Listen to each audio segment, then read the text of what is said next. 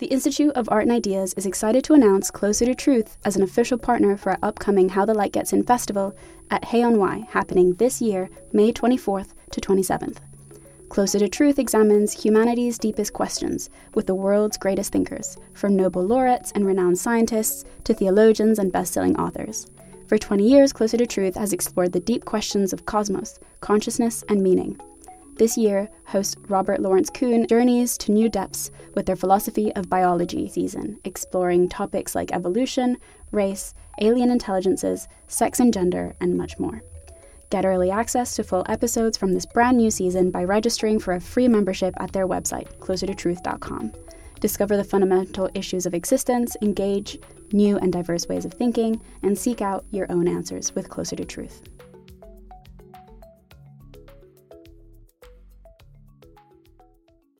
Institute of Art and Ideas, articles, videos, and podcasts.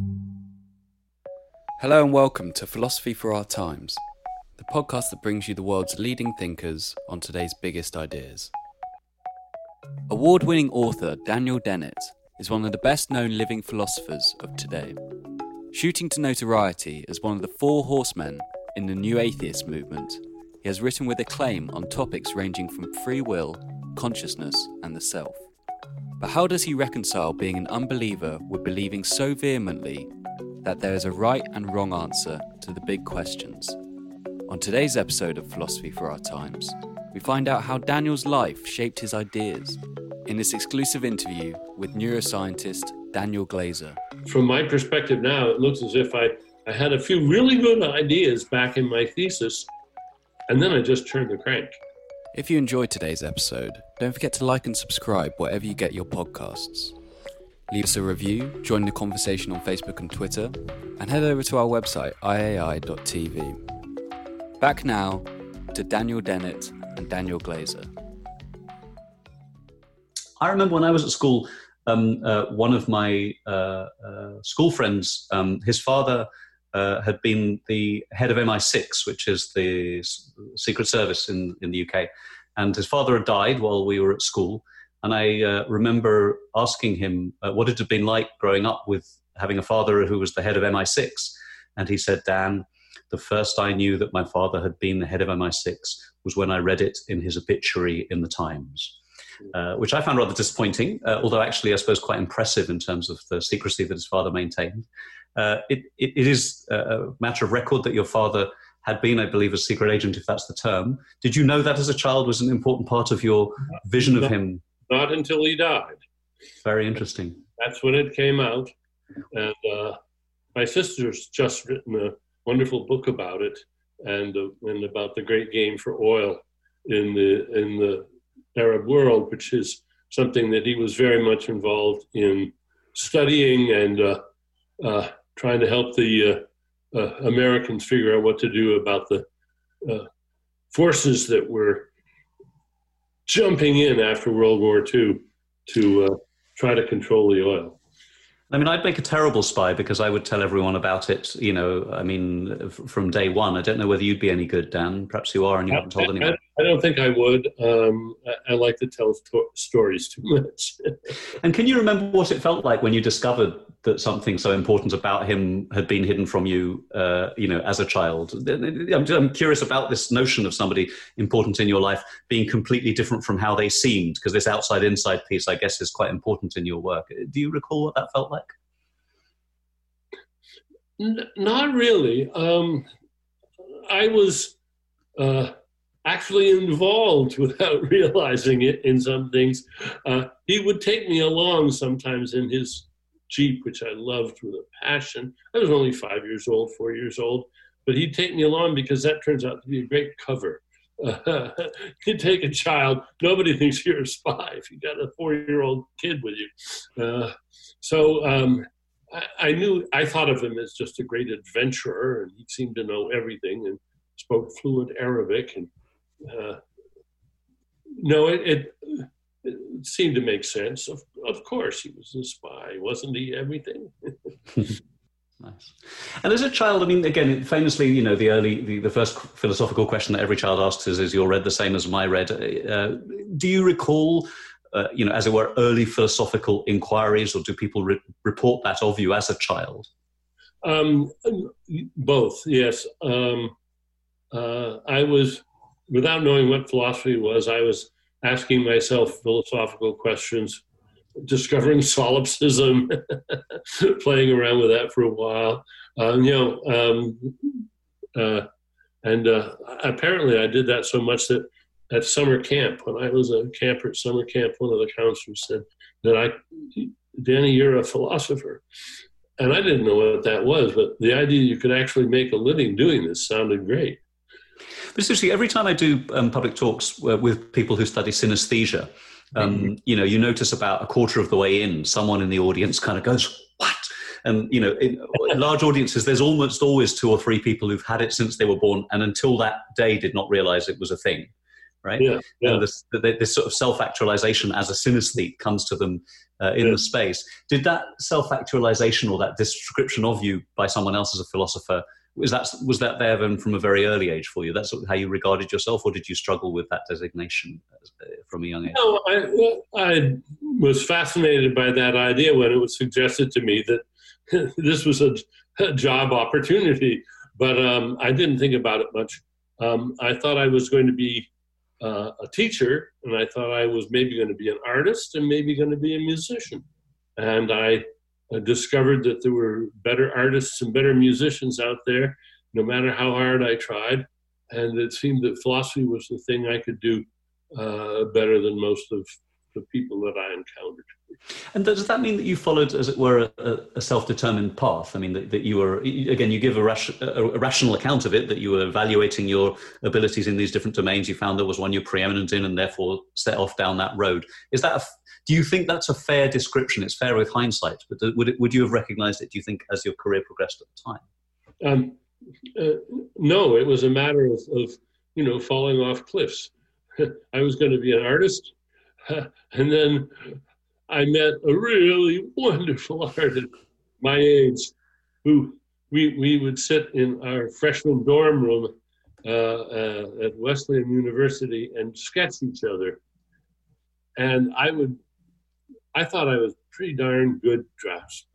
And I would do a sketch of Stan and, you know, take me 10 or 15 minutes. And yeah, you sure can tell that was Stan. And then it would be Stan's turn, and he goes like this.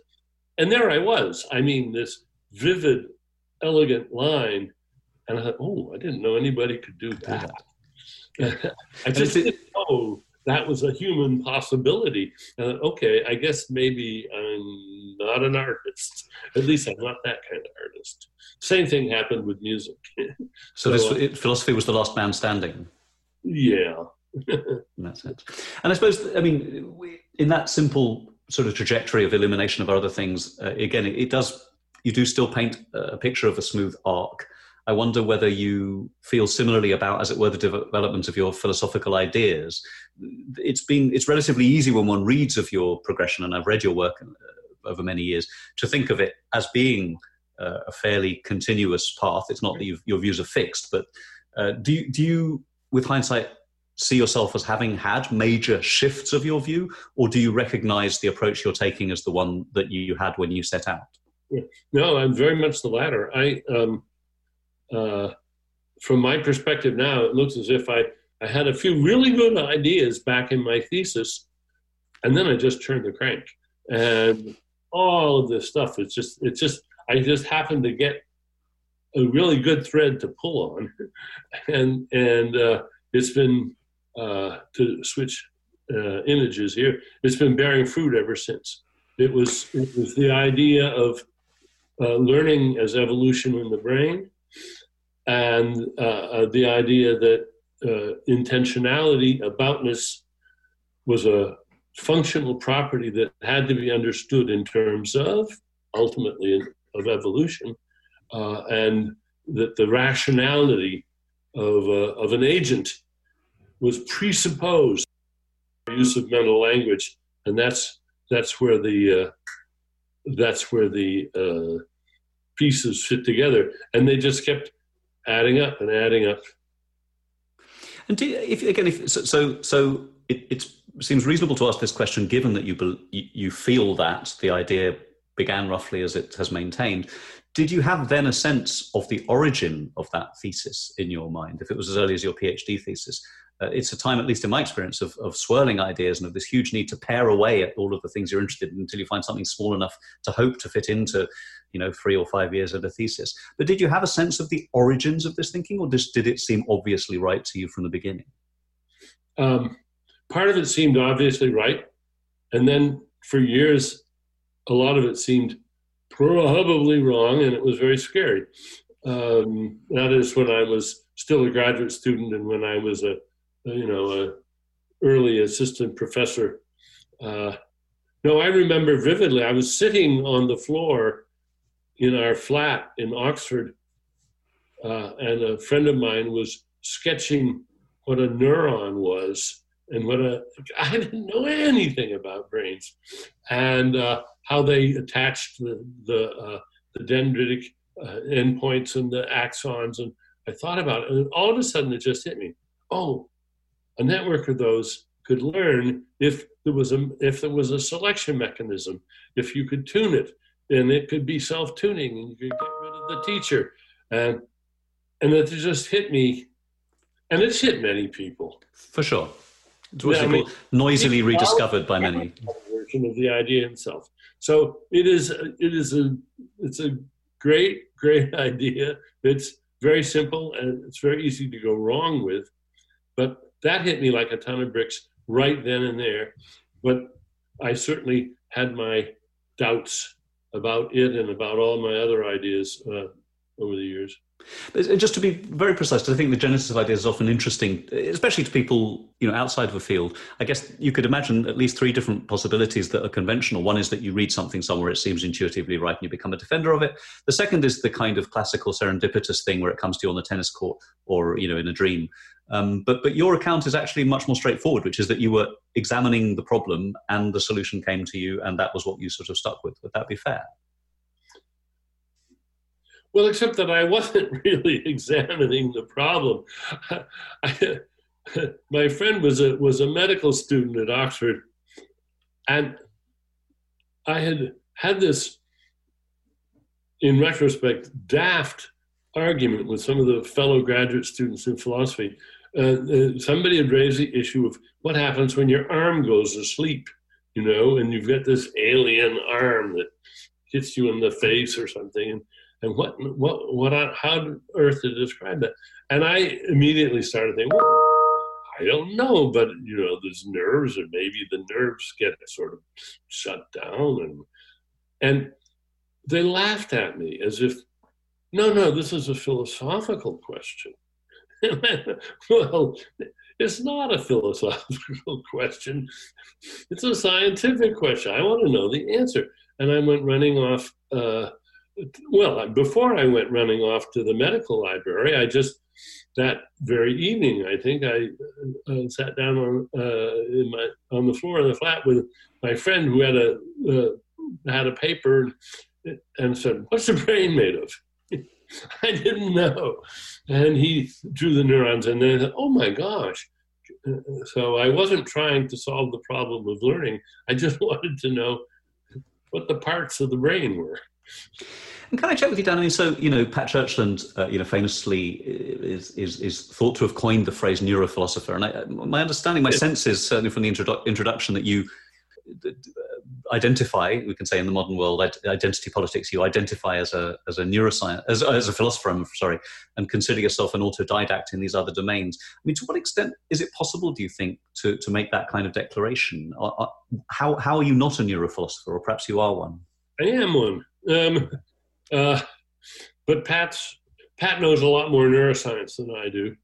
I mean, down in the trenches, uh, neuroscience. Although I'm happy to say I, I know quite a bit. But when I came along, when I first started looking at this, I was, as near as I can tell, all by myself. There were no other philosophers that were interested in the brain at all. And my dissertation was regarded as a sort of a really eccentric production. Now, now there's neurophilosophers who know so much more. From the get go than I did. Uh, it's really been gratifying. I guess one one almost an alternative um, course of the arc of your life that might have happened, and I wonder if you believe this is possible. You said that you came up with this idea, and essentially that you've been defending it with some doubts since. Could you imagine uh, a case where somebody would come up with an argument or some evidence which would convince you that it was wrong, and you'd have to find another one? Oh, I can imagine that. Yes, and I often have. Uh, but, but, again, you were describing it as having been a consistent view that you'd had since the thesis, which suggests that no one has, as it were, defeated it or, or given you. Uh... No, no, no, nobody's come close. And of course, my confidence grows because an awful lot of very smart people have disagreed with me, and I've yet to meet one who whose objections I don't think I can readily handle. I think I, as it were, I think more important than handling the objection is diagnosing why the person thinks the way they think. And uh, that must be really maddening for the people that you speak to. I remember, I remember going to the the, world, the inaugural conference of the International Society for Neuropsychoanalysis, and and the first couple of days with the sort of neuroscientists um, uh, laying down the law, and then. Uh, you know, the second or third day, some of the analysts said, "Well, let, let, you know, maybe we should do some work with you guys to to examine you know where, where this certainty that you're right comes from. We could look at your pasts and and see about your childhoods because you clearly hold this belief that neuroscience explains everything very deeply. And the neuroscientists were like yeah right we can do that just about the time you let me open up your head and stick an electrode in it you know. So do, do people not find your approach of diagnosing the the, the pathology which gives rise to their uh, not believing you irritating? Well there's a big difference I don't I don't diagnose it a la psychoanalysis. Um, I diagnose it a la philosophy. I say, here's the mistaken reasoning that I think you're falling for, or here's here's an intuition that you're putting too much faith in, and you should just try to bracket your conviction that that intuition is true. Try it. You may find you can succeed. I I don't have to I don't have to take that intuition on. And I think he, that, for instance, David Chalmers uh, of the hard problem. And uh, at one point, David said to me, um, well, look, Dan, I know your arguments, and I, I know that I don't have any any really good rebuttal to them, but your arguments are just they're just never they're, you're never going to convince me that my that my intuition here is wrong. And I said, Have you considered a change in diet? he didn't appreciate it. Very but nice. I, he'd asked for it in a way. But you know, I mean, uh, so I'm not speaking of eliminativism as such, although we could come, come back to it. But you know, Paul Churchland, who's married to Pat Churchland, has this phrase where he says that um, belief desire talks, this notion of folk psychology that uh, you know yeah. we're driven by beliefs and intuitions and desires and, and so on uh, will come to be replaced first in the laboratory then in the clinic and finally in the marketplace. And i wonder whether you uh, you know this idea as it were of world domination of an idea and arguably you could say that that has sort of happened with freudian ideas you know they've become part of culture. You know we speak of denial a country can you know uh, have an unconscious belief that's on. Do, do you feel in some way that as well as convincing philosophers of the rightness of your ideas, that you're on some sort of campaign to, to have ordinary folk see the world and themselves indeed the way that you do? Yes, but but in a way, just the opposite of Paul Churchland. I've been debating this with Paul for ever since I, I knew him, uh, because of course I want to say that uh, uh, belief, desire, talk, the intentional stance, folk psychology is not going to go away because it's so darn useful. and It is such a perspicuous oversimplification of the facts that it is useful. It is pragmatically useful in a way that no neuroscientific talk is ever going to be. And in fact, I, I would put it stronger and say it, we're going the other way around. And uh, um, I've been working with my uh, young colleague Michael Levin at, at Tufts, and we're we're arguing that um, uh, belief desire talk goes all the way down to individual cells. And that if you really want to make sense of development, you have to take seriously the idea that cells want to do certain things. They have agendas and they know things. And if you if you can trick them so that they think they're one place when they're not, then you can get all sorts of anomalies of development. So um, uh, we're arg- arguing for the not just the utility, I mean the very deep utility of using the folk psychological shortcuts to develop hypotheses about what's going on. Interesting. Although the utility that you're describing there, I mean, very, it's, it's very compelling, and I suppose a bit like Aaron Sloman's engineering stance. You know, why, you know, why would you build it that way? Being another one, but I wonder also whether there's a deeper utility. I was reading about Bruno Latour, for example, who you know has has sort of uh, become a little alarmed at how some of his earlier ideas of postmodern sort of social constructivist approach to philosophy of science have become co-opted by climate deniers and and anti-vaxxers, and has, has become alarmed at how uh, some of the philosophical ideas he was espousing have become unuseful, damaging, dangerous in the wild. Again, I'm just wondering whether you sense a political or social or cultural significance to the ideas that you're advocating, as if they would be useful, as it were, to make the world a happier place, or, or, or indeed to keep us alive on the planet as a species for longer. I'm really glad you raised that because I think I think Bruno Latour is is right to be concerned. Um, uh, nobody ever uh, tried to sell uh, malpractice insurance to a philosopher, um, but but we we can really do some damage if some of our wilder ideas catch on with the public. We never think about, as it were, environmental impact of our ideas, and we should. Um, and look, if we take the field seriously, we should think about the environmental impact of our ideas. And I've thought about it quite a lot. I've thought about, you know, what if I'm wrong about this, and what? How could these ideas be misused? And devoted quite a lot of time to trying to prevent their their misuse. But it's it's an ongoing battle because people do want to uh, run off into the distance with bad versions of, of one's ideas sometimes. And it's, but again, you, you remain convinced that the effect of your ideas on the world is positive. I mean, again, it, it, I'm still sort of almost trying to find, you know, imagine things that would have made you change course. Uh, would, would you would you promote them differently if you started to have the sense that they were damaging? Well, um, I remember that John Brockman one year, his question was, "What's your most dangerous idea uh, for everybody, not just for me. And I said, well, my most dangerous idea, I wouldn't tell you, uh, should any of us, uh, for that very reason. Uh, certainly, I can imagine. I can imagine ideas that if I thought they were true, I'd button my lip. I wouldn't. I wouldn't. I wouldn't sell them. I don't think I don't think truth trumps everything, but my gosh, truth is awfully good, and we I, the the uh, the disrespect, the the leftover erosion of postmodernism, where it's all just conversation and uh, nothing is really true. It's all just. I, I find that that's intellectual vandalism, and I want to fight that as hard as I can. No, the truth matters. Uh, but sometimes you should button your lip. There are things, think about your own case. Is there anything that's true about you that you just assume not be public? Of course, lots of things. Um, We're thinking, yes.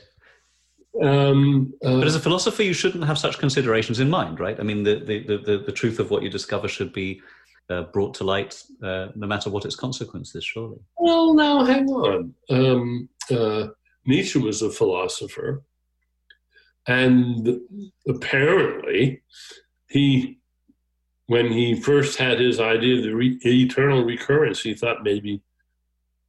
I think he even contemplated suicide rather than telling the world because he thought it would be a, you know, a, a sort of catastrophic revelation that the world couldn't recover from.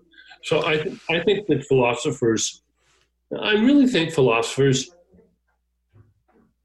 should recognize that although when we play in our playrooms with our colleagues, anything goes, and there's there's no hypothesis that is off limits, none. But we should remember that uh, it's just as it's a, it's a good thing that you know what happens in philosophy stays in philosophy for the most part. When I asked you before in the green room, uh, uh, which was as blue as this one, actually, weirdly, uh, if there was a book you're promoting, I, I, I, held this up, which is this really lovely book you've written introduction to called Elle the Humanist. And I, I, wanted to talk to you briefly, you know, both about religion and atheism and, and children. I mean, yeah. I wonder if you can mention, you know, essentially how you came to be writing an introduction to a book by a nine-year-old, but also more interestingly, perhaps, or perhaps less, um, you know the beliefs and the self images that you have are they is it easier do you think to acquire them for children? Perhaps it's it's not worth trying to convince adults. You should be uh, trying to make sure that young people encounter their your ideas before they are formed and then they will live ideas live lives that are more consistent with your beliefs than if you try to approach them as adults. Well i think that um, richard dawkins is right when he suggests that uh, enforcing religious education on small children and, and hiding the other world's religions from them is, is a, a form of, of intellectual child abuse. It's like not letting them learn to read or write. It's like preventing them, forbidding them to learn arithmetic. Uh, but are you a um, proselytizing atheist in that sense? Proselytizing, um, in a sense, I think. I think that the world is ready to grow up and set aside the sorts of religion that are irrational and that honor irrationality of one form or another. I think I think we're ready to grow up, and most religions have branches which do just that. And if that's if that's what religion was, would be no problem, because it would be it would be ceremony and tradition, and uh, but the doctrines would be understood to be myths, metaphors, uh, fantasies, and and uh, that would be fine. Because I mean, you know, as you probably know, it's the Jewish New Year today. I, I didn't manage to get my kids to synagogue this morning, but I intend to get them there tomorrow.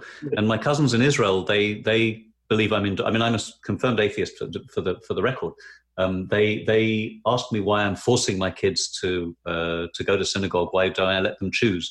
My answer to them is that uh, if I don't take them to synagogue when they're kids, they won't be able to choose whether to be Jewish or not when they grow up. Well, I, think that's uh, very. So, I think that's very good, and and um, uh, I uh, certainly enjoyed and learned a tremendous amount from going to Sunday school and and learning uh, about uh, uh, the sort of standard Protestant lore. I think that um, if we just take steps, not coercive steps, but nudging steps to get the world's children to see other religions and the fact that some people are non religious, like Elle, that I think a parent has a hard time saying, "Well, you're not going to sh- let my child see that." Well, well, why not? It's it's you're going to have to rethink how you tell your child about your own religion. But you th- these are just facts about the world. There are all these other different kinds of people out there you know the famous the famous Niels Bohr joke about the horseshoe above his door, and someone says, "Bohr, yeah. you know, sure, you're a great physicist. You don't believe in this mumbo jumbo," and he says, "Of course, I don't believe in it, but I'm told that it works anyway." Would that yeah. be a fair description of your uh, relationship to religious observance, as it were, observance or patterns or culture? Because I think, I mean, you're on record as saying, and I would tend to agree with you that the you know the the B, the B minor mass or even the Matthew Passion preeminently is the greatest piece of music, you know, as it were, and, and uh, it's hard to ignore, isn't it, the fact that some of the most beautiful music is religiously inspired? There has to be an account of that, surely. They are uh, some of the greatest works of art. They're they're deeply moving. They move me. Uh, uh, nothing shivers my timbers like hearing the uh, the uh, choir in, in one of the Oxford colleges at Evensong and the candlelight and the uh, King James version of the Bible being intoned with pearly, uh, plummy tones. It's it's just fantastic. It's the greatest show on earth, um, and that's I I put it more respectfully. Yes, it is a great show, um, but it's a deeply moving occasion, and it's it's good to be moved and to be uh, encouraged to rethink what you're doing and what's important, really. Uh, so I don't. Yeah.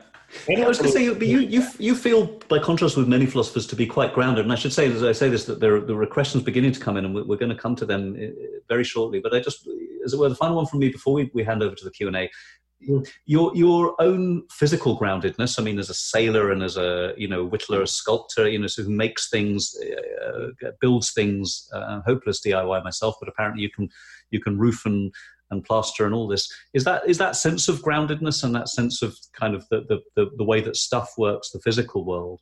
And then, does that help to ground your ideas in any sense, or is it a distraction from from the thinking? Does that question make sense? Oh, no, I think it does. In fact, I mean, I think um, if I hadn't been been raised in a, a family of you know uh, historians and English teachers uh, and humanists in general, people in the humanities, I probably would have been an engineer. But if I told my mother I wanted to be an engineer, I think she would have reacted with in, in horror, but n- not wisely. I think basically my mind is the mind of an engineer. I think uh, I want to know how things work. Uh, and also, I've come to realize that some of the greatest ideas of the last 200 years have come from engineers. I mean, they're the ones that have been as revolutionary as anything. Having the hobby farm in Maine for 40 plus years uh, uh, kept me sane. Uh, uh nothing like uh, fixing a broken uh, plow to uh, uh, put you in touch with the concrete reality. Thanks for listening to this week's episode of Philosophy for Our Times. Remember to like, subscribe, and review wherever you listen. And tune in next week for more big ideas from the world's leading thinkers.